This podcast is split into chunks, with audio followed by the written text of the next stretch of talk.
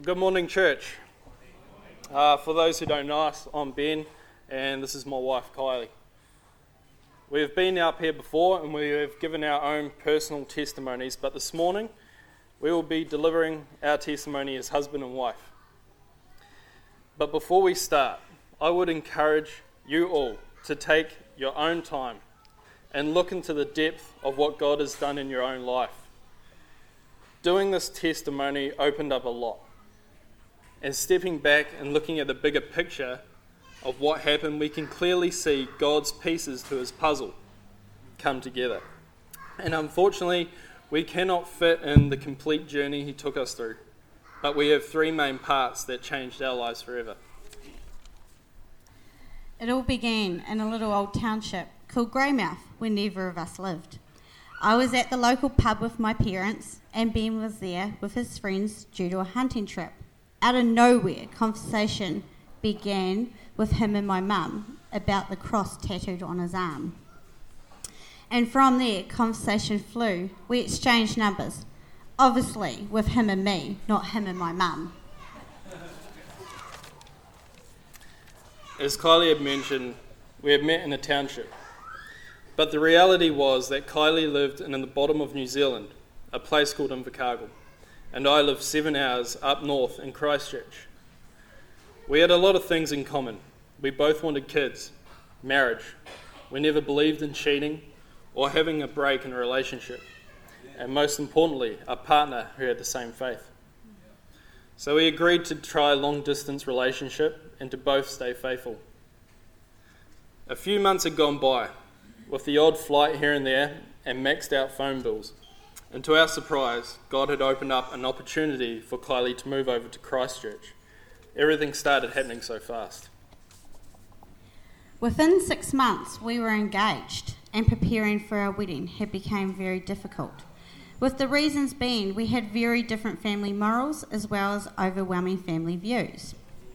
And to throw in the mix, just one time, and only first time, I had fallen pregnant. We got married at the ages of only 21 and 22. We started off young, and people did question if we would have lasted. But to be honest, a lot of people didn't realise that Ben and I had desired to be married young and to be parents. During our first year of marriage, God had blessed us in so many ways. We could see His hand upon our marriage and the work that He was doing. We were soon to realize that his smallest blessings were about to unfold to be his biggest. Being so young, it was hard to find a decent property to rent. And after searching, God led us to a brand new home, which the owners of the house were a Christian couple. But not only that, we found out that they attended the same church as us, but at a different service time. After moving in, we found out that our Centrelink rent allowance had changed because we lived on the different side of the street. This meant that we could no longer afford to stay. We put up a case against the government and to find out that our neighbours have already tried this also and they got rejected. Being honest to our landlords, we told them our situation, and they had mentioned to us that they were praying for new youth leaders and had made an offer to drop our rent for us taking over that role. A few months had passed and we were still struggling. We had to be realistic and decided to move.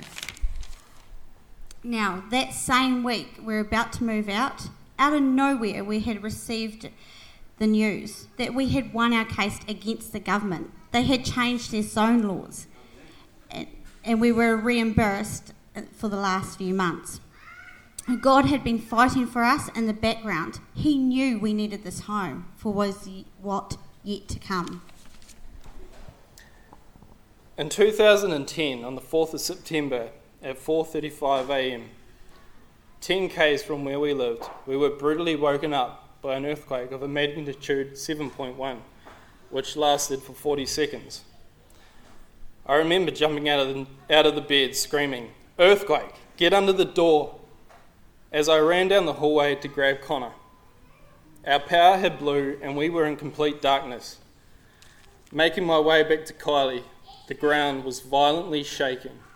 The feeling was like walking on a boat in rough seas. Getting under the door frame, Kylie held on to Connor.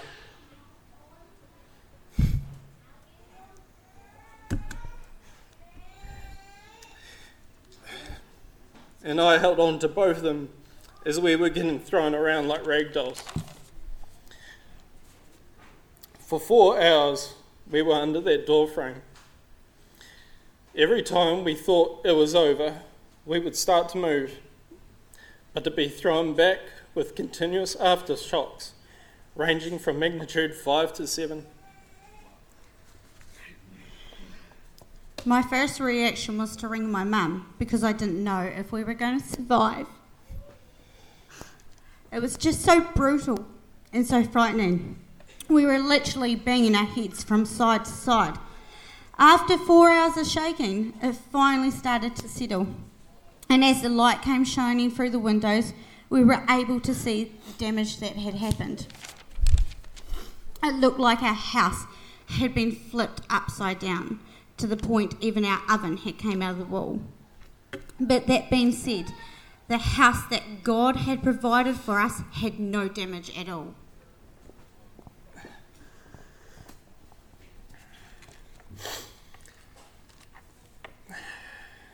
Now, two years had gone by, and we were expecting.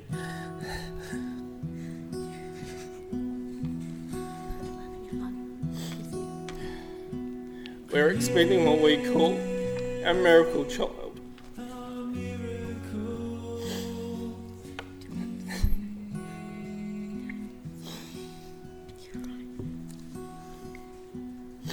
After seeing our three month scan, everything seemed as it should.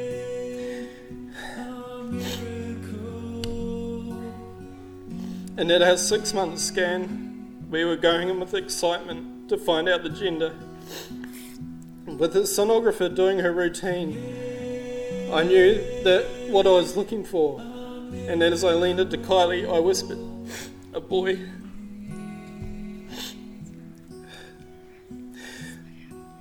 But unfortunately, we could tell that something else was not right. The lady was more focused on his kidneys. Her facial expression said it all.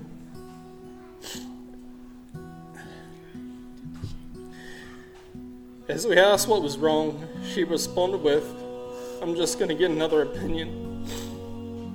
She then received the news that his right kidney hasn't moved and it was supposed to be up, uh, and it was supposed to, and was and is stuck in his pelvis.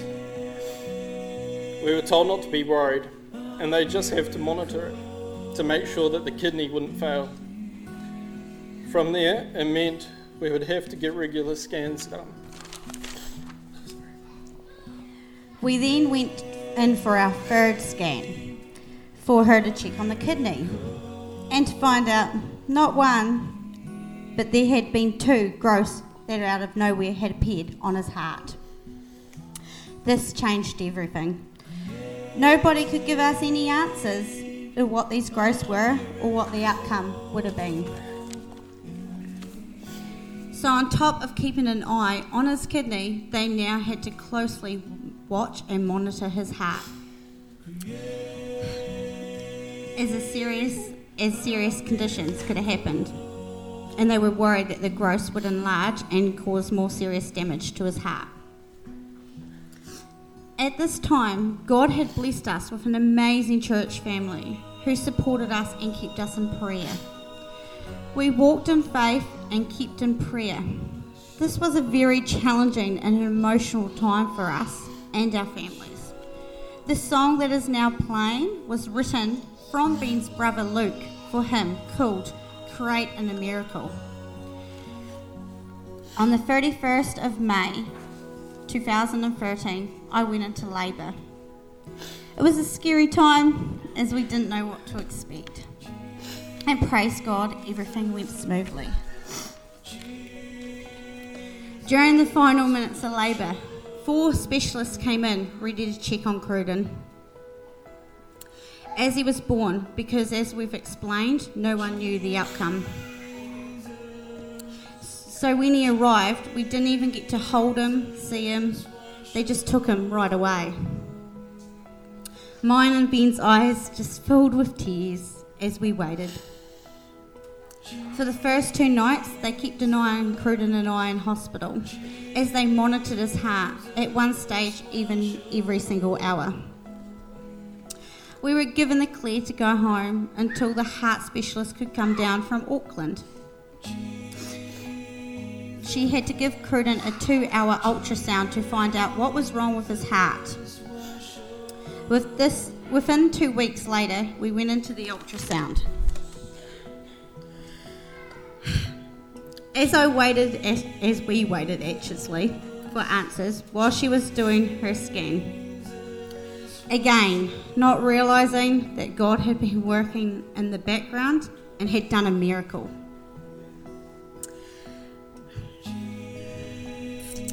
We were given the wonderful news that the growth had disappeared and he was in the clear. She was totally dumbfounded and she had no answers for it herself. But we knew the answer. It was our God who had healed him.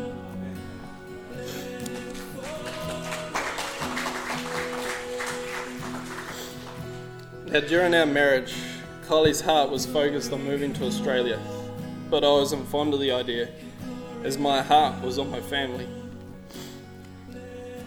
We did discuss about the idea as well as prayed for it. Over the course of three years, we came over to Australia to see Kylie's parents who now lived here. And we could see the benefits of moving to this beautiful country. God was slowly changing my heart, but back in New Zealand, I could see my wife hurting behind closed doors. And without her knowing, I would listen to her weeping at night. Deep down, I knew that I had to give her as much as she had given me. So I cried out to God to change my heart, and if it was of His will, to make it happen. And just like that, my cry was answered. God's timing is always perfect. Every door had started closing. The things that gave us security has now started falling away. Our church had split up. Kylie's part time job was being made redundant. My job got sold over to another company, and because of all the earthquake, rental properties were impossible to afford. Our own family and friends were all changing. God had closed it all. And for the first time, God had fully changed my heart to move. I came home from work and said, Let's do it. And within two weeks, we sold every position that we had. God's timing is always perfect. Not only did He shut every door in New Zealand, but He has opened every single door here in Australia he has blessed us with three beautiful boys, a strong 10 year marriage, a church that stands firm on the Word of God, and so much more.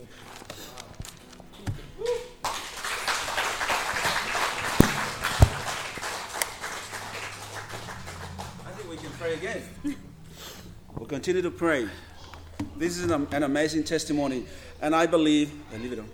I believe some of you young couples here have just moved over from New Zealand to here and I believe in my heart, you know, these guys speak to your heart as well. And to, you know, to, to see beautiful young couples like this in our church, uh, your testimony is so touching, Ben and, and Carly, and um, to withstand that earthquake uh, for four hours. Four hours, yeah. And you had um, uh, Connor already. Yeah, yeah Where was Con- Connor? Connor was the age of one. So- he was down the hallway, um, asleep in his Oh, in his cot. He wasn't even one. Yeah, it's just a little. So I was holding Connor, and Ben was trying to hold his arms and keep us in the door frame. Yeah. I didn't even know that um, my boy Cruden, that what, what happened to him. Mm. I'm so sorry about that. And praise the Lord for his healing. And uh, Yeah. you're such a lovely young couple. And uh, we are blessed as a church to have you. I will continue that um, your ministry, you know, in this church in many ways. And uh, so you're happy here in Australia? Absolutely, You're not going back to New Zealand? No. could never go back. Yeah. Praise the Lord. Um, let's pray again. Lord, we cannot thank you enough for the miracles that you have done in our lives.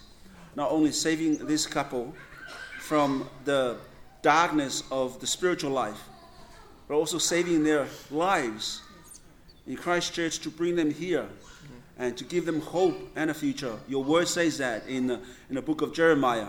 For I know the plans I have for you, plans to give you a hope and a future. That when you cry to me, I will listen to you. And Lord, may you guide and lead this young couple and all the young couples of the church. May their hearts be encouraged by this amazing testimony and that we continue to love you and worship your name. And everybody says, Amen. Amen.